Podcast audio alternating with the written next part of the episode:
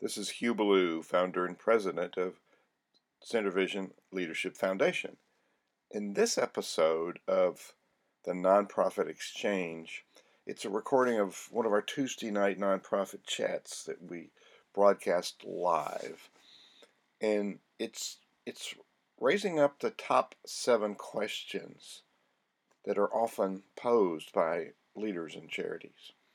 So here's Hugh Ballou and uh, Russell Dennis. He's uh, a wayfinder with the SynerVision Leadership Foundation. It's um, our version of what some people call consultants. Um, we've reestablished a paradigm for how we work with leaders. So here are the top seven questions that Russell and I hear all too often from nonprofit leaders, and it's back and forth, point counterpoint. It's our different perspectives on these seven different questions. Here we are the seven questions that nonprofit leaders are asking. Enjoy. We are now broadcasting. Hey, hey, people on Facebook and people who have come to this page on Zoom. We are creating an archive uh, in the series that we call the Nonprofit Chat. And the archive will go into our, our archive called nonprofit exchange. And tonight, I've got my colleague, whom you've seen on these for the last month, Russell Dennis, and um, we're going to do this one together. And it's it's common questions that we hear a lot. So the the topic tonight is we're going to address the questions that we've heard a lot.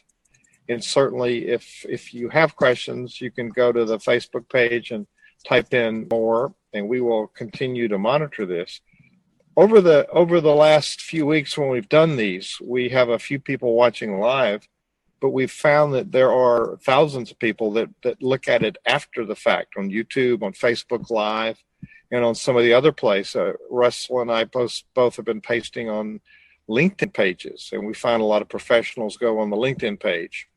So if you're not watching this live, you're watching a replay of it, and it's still relevant and we're still going to follow some of your comments. So we invite you to comment, even though you're not live. Um, Russell, are we broadcasting on Zoom as well?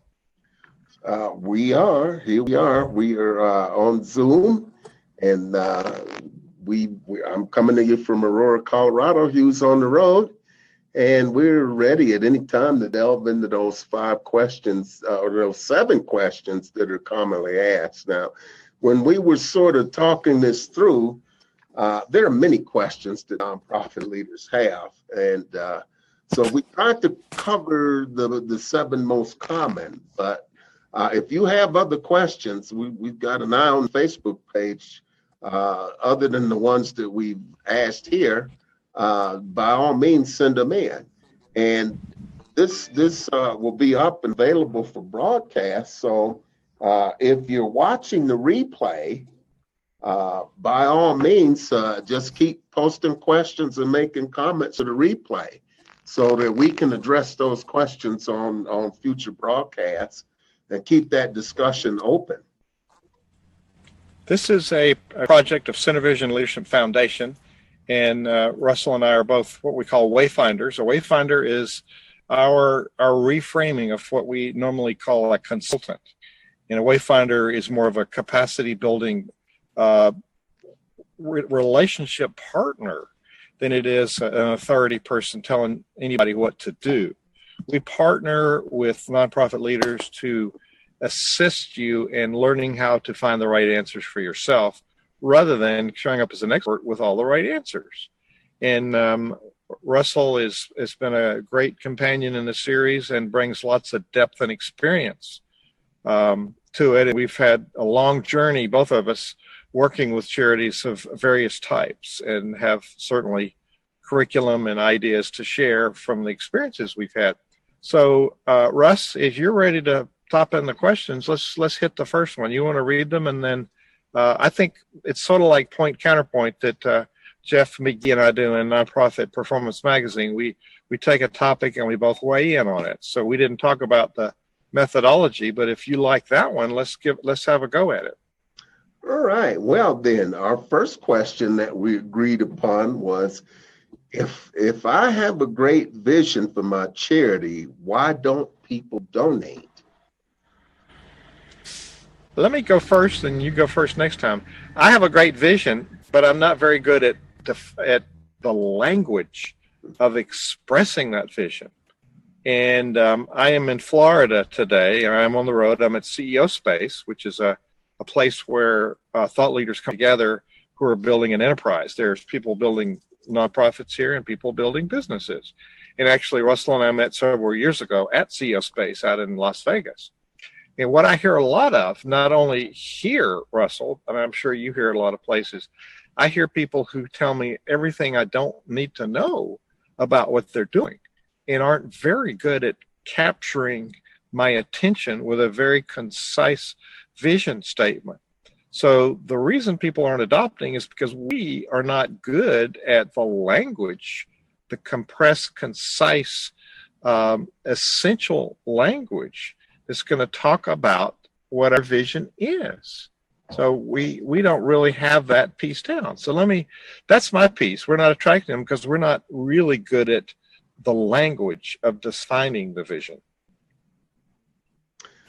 All right. Yes. Yeah, I, I, I was uh, looking at an Australian publication, and uh, there was a, a fellow by the name of Jim Weber that talked about getting your mission clear. So, if your value, vision, and mission uh, aren't clear to the people, or it's not clear what that value is that you're providing, uh, they're not going to get it. So you you have to be very transparent about it uh, and why you're doing the work that you're doing has to come through. Uh, because if that why matches the why that people want to support you, you're in pretty good shape. And uh, the author Simon Sinek had great material on that. He did a TED talk on that, uh, and he wrote a book uh, about why. And so, you know, his TED talk was on how great leaders inspire action. And and create that clarity that that people have. So uh, when you're out there doing this nonprofit work, uh, one thing that's kind of hard to grasp at times is that uh, while it's something that I want to do, it may not be about me. It really has to be about those audiences that I'm serving. And with people that are donating, they've got different motivations. So it's important that why you're doing what you're doing kind of connects with with why they want to support you. It's I like that. It's begin with why Simon Sinek, and that's a really important. Until people know why they need what you're doing, they don't care about all the what. So uh, let's go on to number two. That I think we we covered that one really well, Russ. Yeah, yeah. Well, you know, one of the, one of the other things that that that Jim Weber pointed out, and he was doing this based on Australia, but he he kind of put nonprofits into three different buckets. Uh, some were like localized or specialized, like schools and hospitals. Uh, others are solution based. In other words, they focus on outcomes. And then you have some that are service based. And uh, so, with localized, specialized in Australia, uh, you don't have too many of those. Uh, solution based, where people focus on specific outcomes and values and what people get, there are very few in Australia, maybe 1%. And I haven't had a chance to research those numbers for here. Uh, service based, there are tons of service based organizations with mission statements that sound pretty pretty close to the same, and uh, not enough diversification in that. And people are bombarded with with stuff that sounds the same, uh, and you've got overlap and duplication, and that could create some problems too. You know, you're so spot on, and um, we kind of blend into the woodwork, and nobody nobody knows who we are. So, what's the next question you got on your list there? Why don't you start after you read this one, our, second question is how do I get my board of directors more actively engaged in fundraising? Um, what I've found, Hugh, is that a lot of people, when they're when they're starting a new cause, they'll go out and they get people they know, like, and trust to come in come on board. And hey, uh, we we're kindred spirits. We want to see uh, these problems go away. Why don't you come in with me? Let's uh, let's start a nonprofit and, and go change the world. And it's good to have people who are kindred spirits with aligned values, but uh, you really have to kind of assess foundation, assess what it is that you need, what talents that you have, and what the expectations are that you're going to have for people that come in and serve. Uh, with board of directors, there's there's just all sorts of thought. Uh, it ranges. Uh, I've seen and talked to people, and it ranges from we don't have anything at all to do with fundraising. We're here for governance and compliance. Fundraising is somebody else's problem. To oh, that's the only thing that the board of directors does. And so reality is really somewhere in the middle. But you've got to get agreement uh, on what that expectation is and, and what it looks like. Uh, one of the problems that you have with with uh, board members who don't really engage in fundraising or may not be required to invest is that if you're talking to somebody who you're doing a capital campaign for, or you're you're involved in planned giving, we're talking about long term and substantial amounts of money. And it's pretty tough to ask one of these folks for a, a large contribution if your board is not chipping in. Why would we invest in your company if you're not putting any of your own money into it? Could be a question that comes up. So it's really just, uh, you really have to figure out uh, what the roles are for people and just because they don't want to fundraise, you know, they may not be a fit for your board if that's a requirement. But if they have skills that you need, and uh, I've seen recommendations, your board of directors should have three people who have knowledge, a good knowledge of finance, accounting, compliance, uh, and and and that type of thing. Good, strong financial backgrounds. That's an ideal board would have three or more people. Love it. So yeah, three or more. Um, mm-hmm. and and there are numbers of streams of revenue, and um, fundraising is is a function of everybody that's in in the organization. Now there are people who do it full time, and we, like you say, there's expectations up front.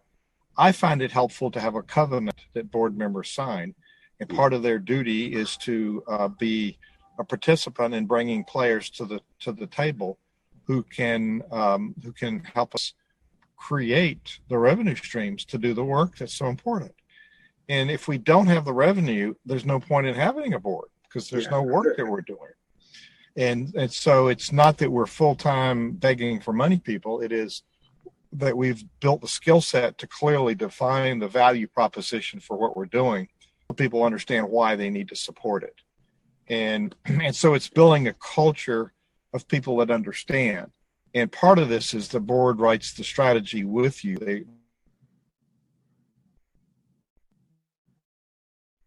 yes well the, with the board writing uh, writing that strategy with you a piece of that is really having a culture of fundraising and a culture of fundraising is where everybody takes uh, an active role in making sure that uh, the organization has the resources that you need. It's a team effort, and the organizations that have the most success uh, with raising funds have a culture of fundraising. And that's covered in masterful detail in the report that uh, Compass Point Nonprofit Services did with the with the Haas Foundation back in 2014, and the data's about four years old. Uh, but what they found out in that study was that there was too heavy a reliance on the development professional, development director, grant writer, or whatever person they had in that role to actually go out and make money uh, and to bring in money to the organization. Uh, in a lot of cases, they had varying degrees of influence with the board, varying degrees of influence with the uh, executive director. And so that's a report uh, that would be worth reading. Uh, and we will put that up in, in our in our notes uh, for you to to look at uh, that culture of fundraising and to look at that study to see what sorts of things that it revealed. Uh, so really though, uh, as far as the board of directors goes on that question, it's an individual matter uh, based on your organizational goals and these are things that you that you have agreement upon or you look to have agreement upon when you're building that foundation to decide uh, what roles each each person is going to take and what those will look like. Uh, on the other side, if you do have an organization that requires that your board of directors participate, No phone connected. uh, then ah, you're back. so Yeah. just just to finish the point I was making, if you uh, do determine that fundraising should be a responsibility of board members, and you've got talented people who absolutely positively don't want to fundraise, uh, make sure that if they're in, they're in alignment with what you're trying to do, find a way to utilize their talents. Don't kick them to the curb, because a strong team uh, is is essential in every area of operation. Absolutely. And sorry, I lost the signal there for a minute, but it logged me back in. Um, and you you said something in that really good explanation of an agreement and having agreement in place with board members because we as leaders, if we don't define expectations, then we are actually creating some problems. We're creating conflict right there. So thank you for that that wisdom on the board. I, I think we've covered that one, Russ. Yeah. Well, We're on a three, number three. Our, our third question is why don't more people volunteer for projects they seem to be interested in? And you know that that's a great segue from the board member question because uh, yeah, we uh, Yeah, what what happens with, with a lot of organizations is they don't necessarily look at what's in it for the people that they're asking to come on board. And building that solid foundation, uh, you have to have those agreed upon goals. No phone connected. Goals need to be aligned with what those individuals want. What is it that they want out of that experience of coming to work with you to volunteer as a servant leader? Um, what are their motivations? So they could be looking for a number of things. Are they looking to build a resume? Are they retired and looking to fill fill time? Uh, looking to do something that matters? Have they uh, tired of their corporate career? Uh, are they trying to build their profile in the community to run for office? Is it a student looking for credit for a class project? So there's so many different reasons that somebody might be motivated to volunteer with you. And so these were some of the things that I covered in the broadcast I did on nonprofit culture success a few weeks ago, uh, entitled "Win Win Win," and it's creating uh, propositions that are good for the people who work with you, the people you serve, and the people who pay for those services. So it's really important to understand what their motivations are. And uh, different people, as I said, volunteer for different reasons. But but here's the thought: if you're if you're looking for volunteers in the form of people working in your organization or outside of your organization to do some pro bono work, what's in it for them? What what is it that they want? How can you, with the cause that you're fighting for, how can you make serving with you attractive to people who are doing professional services, students, to retired people? Um, what sort of things could you do to make that volunteer experience worthwhile? And yeah, you would handle volunteers the same way that you would hire talent. If you're looking to put talented people on the payroll, to have them serve advisors, uh, you need to create an experience for volunteers that's just as good.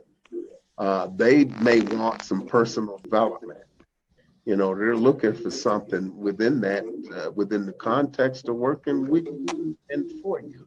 So it has to be a meaningful experience. So find out as much as you can about the people that you're asking to come uh, serve with you. And uh, that's really what it boils down to. So much of what what we're talking about is relationships, and there are ways to do that. Uh, and we don't have time to discuss them all. But let us know if that's something that you're interested in, and finding ways to engage your volunteers or engage anybody with your organization. And we'll talk about putting programs together to make sure that you have the tools to do that. Our uh, yeah, and, and Russ, uh, the um, I, I, agree with all of that. You're so good at um, highlighting that because we really the reason people show up is because they have a passion for something, and statistics show that um, the more you ask of people, the more they're going to do, because it's meaningful work and they're actually connecting their passion to meaningful work. I, another perspective that I've been somewhat successful with organizations is eliminating the word volunteer. There and you talked about being a servant they're really servant leaders in a very specific channel so part of it is is okay we don't have volunteers and people are going to throw up their hands and say what are you, are you crazy? Well yeah that might be but uh, let's we're gonna we're gonna we're gonna build a team of servant leaders. They're community leaders in action. And it really reframes the whole commitment piece that i'm a leader i can do something.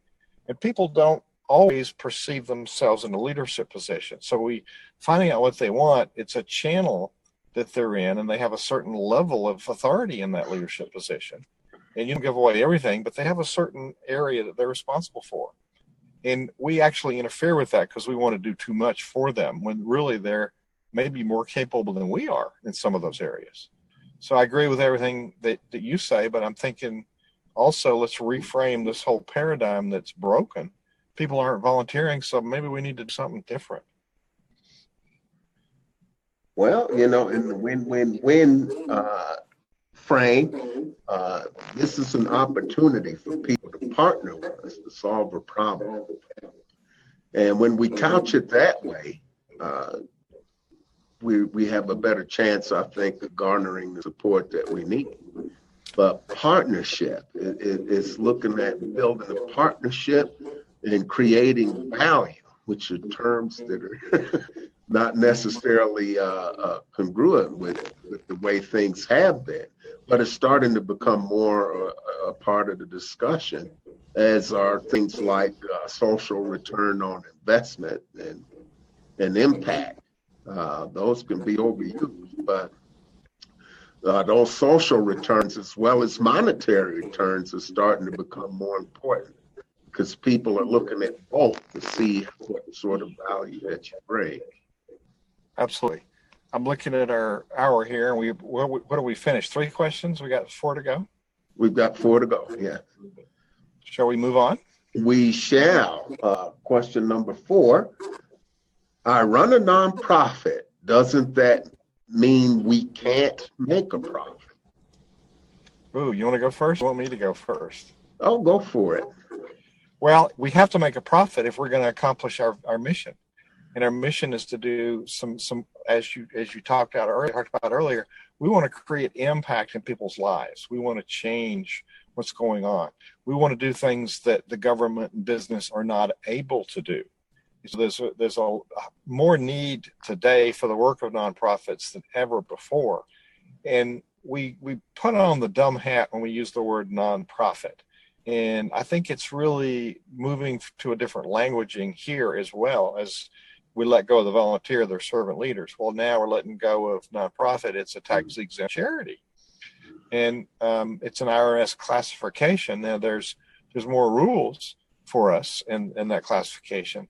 However, we're doing very specialized work, and so part of it is reframing our thinking. And and we must make a profit. The difference in a for profit and a nonprofit is that people can donate to you and take a deduction because it's a philanthropic uh, gift. It's also, we cannot distribute the profits to individuals. The, the assets of the organization must go for its specified work. The IRS approved SynerVision Leadership Foundation because we educate people and help them build their ability to run their charity like we're doing now, Russ. So our, our very specific niche is to help build capacity in boards and leadership for charities. And that's what we do. And we need to drive revenue to be able to have the website, to do the magazine, to have the, the technology to do what we're doing right now. And that's all based on having more money left over uh, than when we started. And we call that profit. But profit also has other meanings besides money. We're not going to go there now, but profit means you have positive cash flow to do the things that you've been called to do. How's that? That's very good. That's very, very good. You know, here's the thing with with, with uh, and and it's all a language thing. But here's the thing: Nonprofits have to operate at a surplus, which is just another word for profit. If you spend more money than you take in, at some point, you're going to cease to operate. It doesn't matter what your tax status is. You've got to keep the funds flowing. So uh, there's a group called uh, altruism partners, and they had 10 things they look at, 10 ways that you can spot uh, the best nonprofits out there. Uh, and there's a heavy emphasis on finance. Uh, now, one of the things that's really odd about nonprofits versus for profits is that it's highly recommended and you're viewed as being high performance and highly effective if you have six months of operating reserves just in case the funding dries up. Now, how many nonprofits have it? I don't, you know, I don't know how many for-profit businesses have that. But the National Council of Nonprofits in their 2015 survey found that only 23% of the organizations they had six months of operating revenue on hand in the, in the surplus that they could tap into. And 12% of the organizations had fewer than 30 days of operating funds on hand. So it's uh, it's important to have that surplus if you can get it. Uh, very important. So I don't know how many uh, organizations uh, have that kind of surplus, but money makes the whole thing move, like it or not. Well, it's sort of the gas that makes the car go, isn't it? That's it. No fuel. Yeah, we can't build a car. You, will be yeah, you don't go anywhere. All right, we're doing pretty good. We're halfway, we got three to go. Yeah. yeah. So, question number five is how can we keep a steady source of revenue coming in? Mm. Why don't uh, you kick this one off? Why don't you start? Yeah. Well, you know, the thing that I was looking at uh, yesterday talked about social return on investment. Um, Tom Ralser calls it uh, asking rights, and there are a lot of different names for it. But having having a strong social return on investment, uh, there's some things that you make clear. Uh, first, you make it clear who it is, uh, who or what you change, uh, what those changes actually are. You've got evidence that some changes have taken place. Uh, you measure your other major influence, and you talk about the percentage of the problem you're solving. And a lot of these measures involve having strong financial controls, being able to forecast your revenues, uh, and you're able to really quantify that impact that you're making. So you don't have long stories or manipulative appeals, but you got crisp, concise, and comprehensive value statements.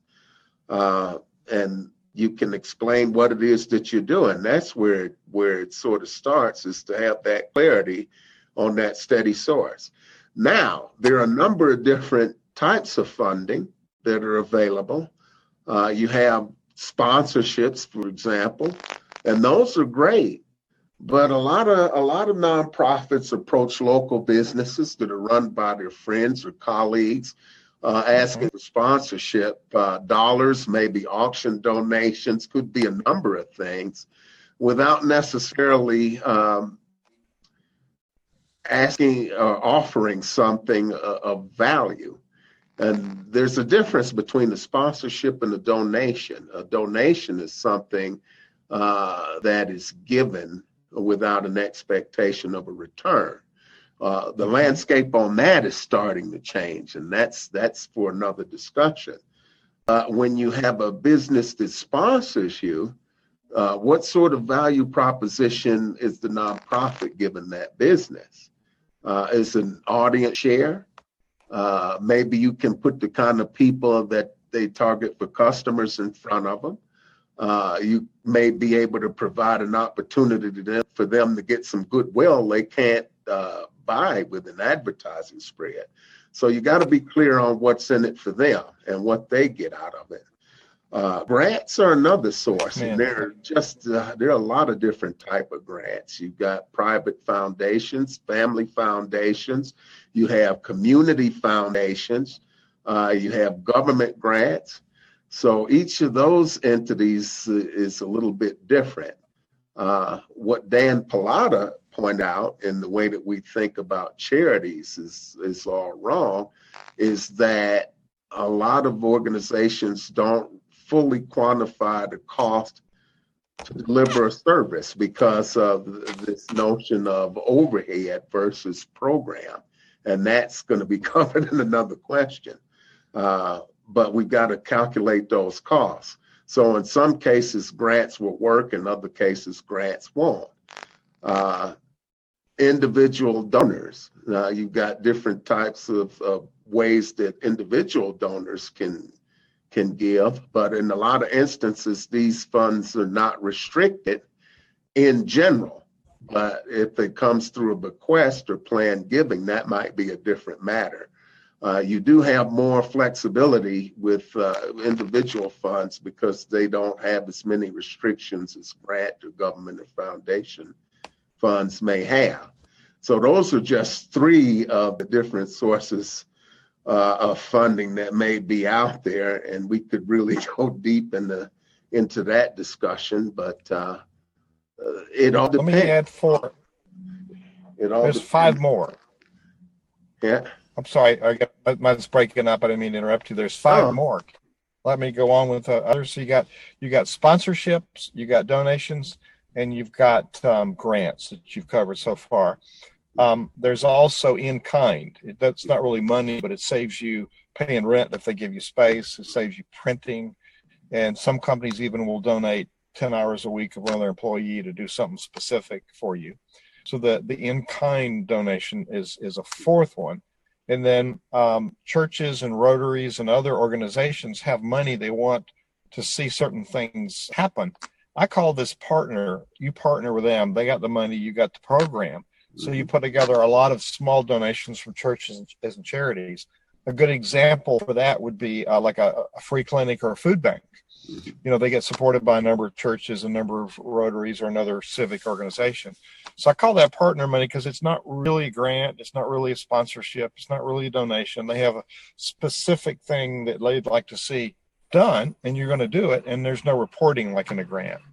The other one is planned giving uh, people want to leave uh, a certain amount of money in their will uh, so there's wills and bequests and and working with a financial planner to help that person understand the the best way to position it for their taxes. Mm. And the reason that we have a 501c3 is that people can get deductions for giving us money. And then the last one is events, which is could be negative cash flow, but it engages people together. And we could do silent auctions. You could have events. Uh, I used to do concerts in my churches, which uh, were ticketed events. Um, we can do uh, uh, events and people can make donations at the event. But an event builds your tribe, it also builds income. And so there's numbers of ways sponsoring a, a an artist, a concert, and you sell tickets. You know, you have positive cash flow from that. So there's eight eight real dependable ways that you could activate And if you have real estate or someone wants to give you real estate, then you could turn that into income.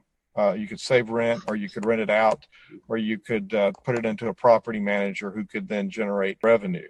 So if it's given to the charity, you can't take it out, but it's it's got to it's got to stay in a philanthropic use. But you could repurpose it, and you could work with your with your lawyer and uh, a, a, facility manager uh, to monetize real estate for positive gain. So that's nine if uh, if you really want to be creative. So uh, I think there are lots of ways, and if we only have one, we're going to struggle. So I encourage people to think of more than one. And uh, you put a lot of context around those first three. That was very helpful, Russ. Mm. You know, Hugh, there's a tenth one that that I didn't talk about, and mm. you know, more than seven in ten uh, have this particular thing in their in their uh, arsenal. It is is is value added fees for service. Some nonprofits they they can charge a fee for the services they offer to people that can afford to pay. And that's a big part of their revenue mix. Uh, so they have some fees to offset some of those costs in, in the similar or related business that generates a revenue. And so uh, that's something that you have to look at as well. And uh, it's a pretty important well, uh, piece absolutely. of that mix. Yeah. Absolutely. That's um, what I would call earned income. Yeah. Um, it's like a business line of income. Like um, I sell my magazines. That's mm-hmm. that's you know it's that's a piece. Uh, sell online learning programs. That's a piece. Mm-hmm. Um, I have uh, Kroger in my neighborhood. It's the second largest retailer in the country, but they run grocery stores and they have an affinity card, your your membership card, and you can tie it to a charity, and they'll donate five percent of your purchases to a charity. So there's a number of organizations, companies that do that. So that's a whole area of earned income, and I think that's a one we haven't talked about much, but that's a very real. We have to be careful there, and you know, having you have some, you've had some experience with IRS. We want to make sure that it's relevant, so they don't tax it as unrelated business income. Oh yeah, that's you've always got to be uh, careful of that compliance and, and so, you know, one of the things uh, that I looked at was uh, were there some alternatives to starting a nonprofit? And there, there were a couple of business entities, such as a B Corp or a benefits corporation, and nonprofits can own one of those in a related business. They can go out and raise capital the same way that uh, oh. large for-profit businesses can do. But really, all of that is really it's it's in context to what your organization does. So what your options are depend a lot on, on where you're at. The last thought that I had in, with with uh, with fundraising types is that it's probably not good in general to have all your eggs in one basket. Uh, it may make sense, and certain types of fundraising are going to make more sense for some organizations than others. Uh, diversity is, is important to sustainability. On the flip side of that, if you are chasing too many different types of revenue, you might be spreading yourself thin and you're, you're doing your fundraising badly. So there's a balance to be struck. Uh, what do you think about that, Hugh? Well, you're you're spot on, and that's another reason for board engagement because if you have eight streams of revenue, nine, seven, three, you really want to have uh, somebody on your board that's that's helping you oversee that. And and so that's where having having more board members could be helpful, as long as you're intentional about what they do and what their level of oversight is. Because a board doesn't run the day to day, but they do have fiduciary oversight and governance uh, input to the organization. So that's uh, you, subject to your active the level of the board being active and how many people there are is feeds into this too. Hmm. Well, yeah, if you have a point person on your board, it's really best if you can to have what they call a fundraising committee. And you've got a, a team that focuses on that. It, it should be something that if you had the right culture, everybody's got an eye out for. But if you've got a committee uh, that helps to, to spread the responsibility, and and to support everybody so that it's not one, two, or a few people in the organization, but everybody's thinking about how to sustain it, uh, your chances are going to be a lot better of coming up with ways to do that. And it's not so burdensome that that people shy away from it altogether because you've got a shared sense of responsibility and a, a shared workload. And more more hands makes the work lighter. Love it. Love it. We're doing good. We got just a couple of questions left and we're right on track. Yeah. Well, we're actually at question seven, Hugh. Are we? We are at question number seven. Uh, and that is why are donors so interested in overhead? And how do I respond to them to let them know why we need to pay salaries to do and do effective marketing in order to grow? And that um, you've spoken about that video from Dan Pallotta. He addresses that square on. Do you agree with him?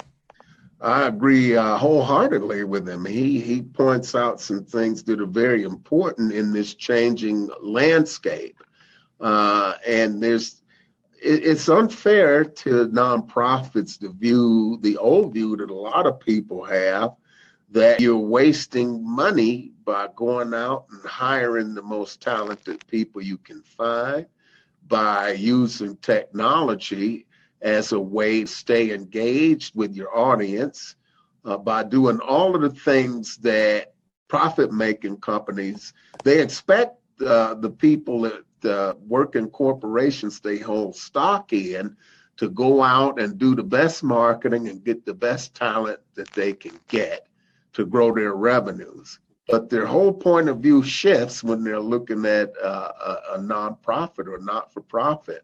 Somehow they think the calculus changes on on getting the best people. You get the best people, you get the best results, and so it's important to use all of the tools that are available to you because you're you're marketing, you're building relationships. You've got to show effectiveness, and that effectiveness is in the bottom line. And with nonprofits, you've got a dual bottom line.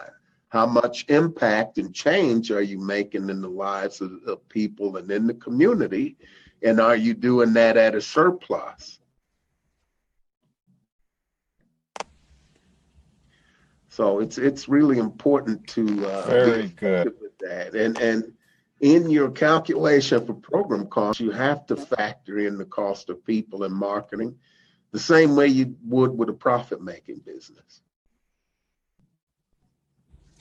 And I, I, think we need to rethink uh, and talk to our accountants about how they classify things because in in SynerVision Leadership Foundation, you could say that 100% of our over our our money we spend on is overhead Mhm. because we're spending 100% of our time delivering value to people. Mhm. And or you could say it's zero overhead. That just depends on how you classify what we're doing. And we purpose everything that we do toward the value that we bring to to charities. It it just goes right to the end use. And and part of what I do is help people create content and deliver content. And we're working directly with um, with charities. So this is um, it's kind of a fuzzy area, and people we we want to have uh, fiduciary accountability in that we're not just there to support fat salaries of the people that run it. And I don't have a fat salary. I don't have a salary. So in my case, that's not true. Uh, in some cases, I've there's some big numbers which are okay, but is that person actually there driving the revenue of the organization and taking it to the next level? And did we have to take them out of corporate America to be able to do the job they know how to do? So it's a, it's a complex question, but we have to give donors the value proposition. This is what's happening with your money, and it's it's an educational piece, I believe. Yeah, you have to be able to tell a story with those numbers. Uh, you can spit a number out and say, well, we spent so much per participant, but you have to tie it back to your goals, your objectives, your mission. Uh, you know, if you if you say, well, you know, we we fed so many people, uh, you have to talk about how many meals that gets, uh, how many people have gone to work that you served who were homeless. Uh, how many of you, you know, where, how, what are those dollars done to get them off the streets? How many of those people are in homes, furnished homes, and safe housing? Uh, the numbers have to be tied to a story so that people understand that you've got a measurable movement, but you can see real change in people's lives too. And that's a tough balance to strike, but it's not impossible. And and when you hire people, uh, I don't have a problem if a nonprofit's got can pay us an ED five hundred thousand dollars. Uh, I think that's fine if that ED brings in twenty million dollars and uh, you've got somebody you paid two hundred fifty thousand dollars that only bought in a million. Uh, I would say that extra two hundred fifty thousand is well spent if you multiply your revenue by twenty times. Absolutely, absolutely. We've got this, like I said earlier, we put on this nonprofit stupid hat and think we can't do um, good business practices in our charities. So, um, Russell David Dennis, uh, you're a man of great wisdom. I thank you for being the partner in uh, in probing these complex questions. And this will be up on a variety of media. It will be on um, the podcast that we call the Nonprofit Exchange, which you can find for any kind of smartphone or tablet. The Nonprofit Exchange. And um, we have, uh, Russell, we have about 10,000 listeners on my two podcasts. That one is has been out there for a few years, and uh, your previous session has several hundred uh, downloads. So it's you've uh, you've got some good messages, and people are catching on to it. So thank you for being my partner in this one. Well, it's always a pleasure, and you know we've got a lot of work to do. There are a lot of problems uh, occurring out there, and there, there's a it's an uphill climb for all of the social problems that we have, and nonprofits are here to lead the way. Now, we don't have all of the dollars that government has, but what we do have are people who are passionate on the ground who are creating innovative solutions that can be replicated. And that's where the value comes in, you know. Uh, a lot of these government programs that have grown the scale, they started somewhere in a nonprofit uh, when people got out there and proved that a model could get out there and make a difference. So we really have our work cut out in areas of education and delivering health care, keeping people healthy, uh, dealing with homelessness and hunger and any multitude of problems out there. Uh, and uh, so it's going to take some collaboration. It'll it'll take a lot of resources, but collaboration uh, you know, this idea of, of mergers uh, had caught fire with, with corporate and profit making enterprises. Maybe we ought to look at that with nonprofits because when I see all these small ones with overlap, they all have talent, they all mean well, but we could probably get more bang for the buck.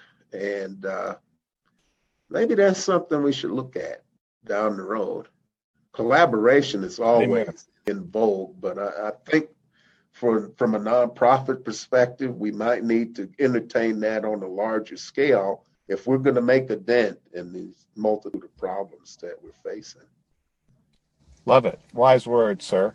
Um, so this will be up for a while. If you want to uh, get on the list so we, we inform you what's going on, go to nonprofitchat.org, O-R-G, nonprofitchat.org and uh, you'll find a place to sign up for the mailing list. Russell, it's been great. Um, thank you for being on this this nonprofit exchange tonight.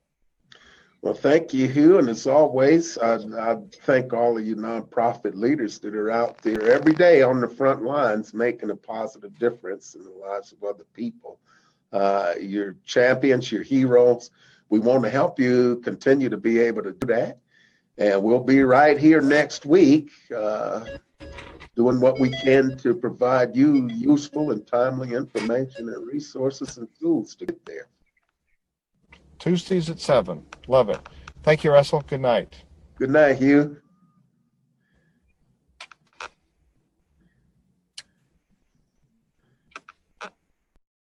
This podcast is a part of the C Suite Radio Network.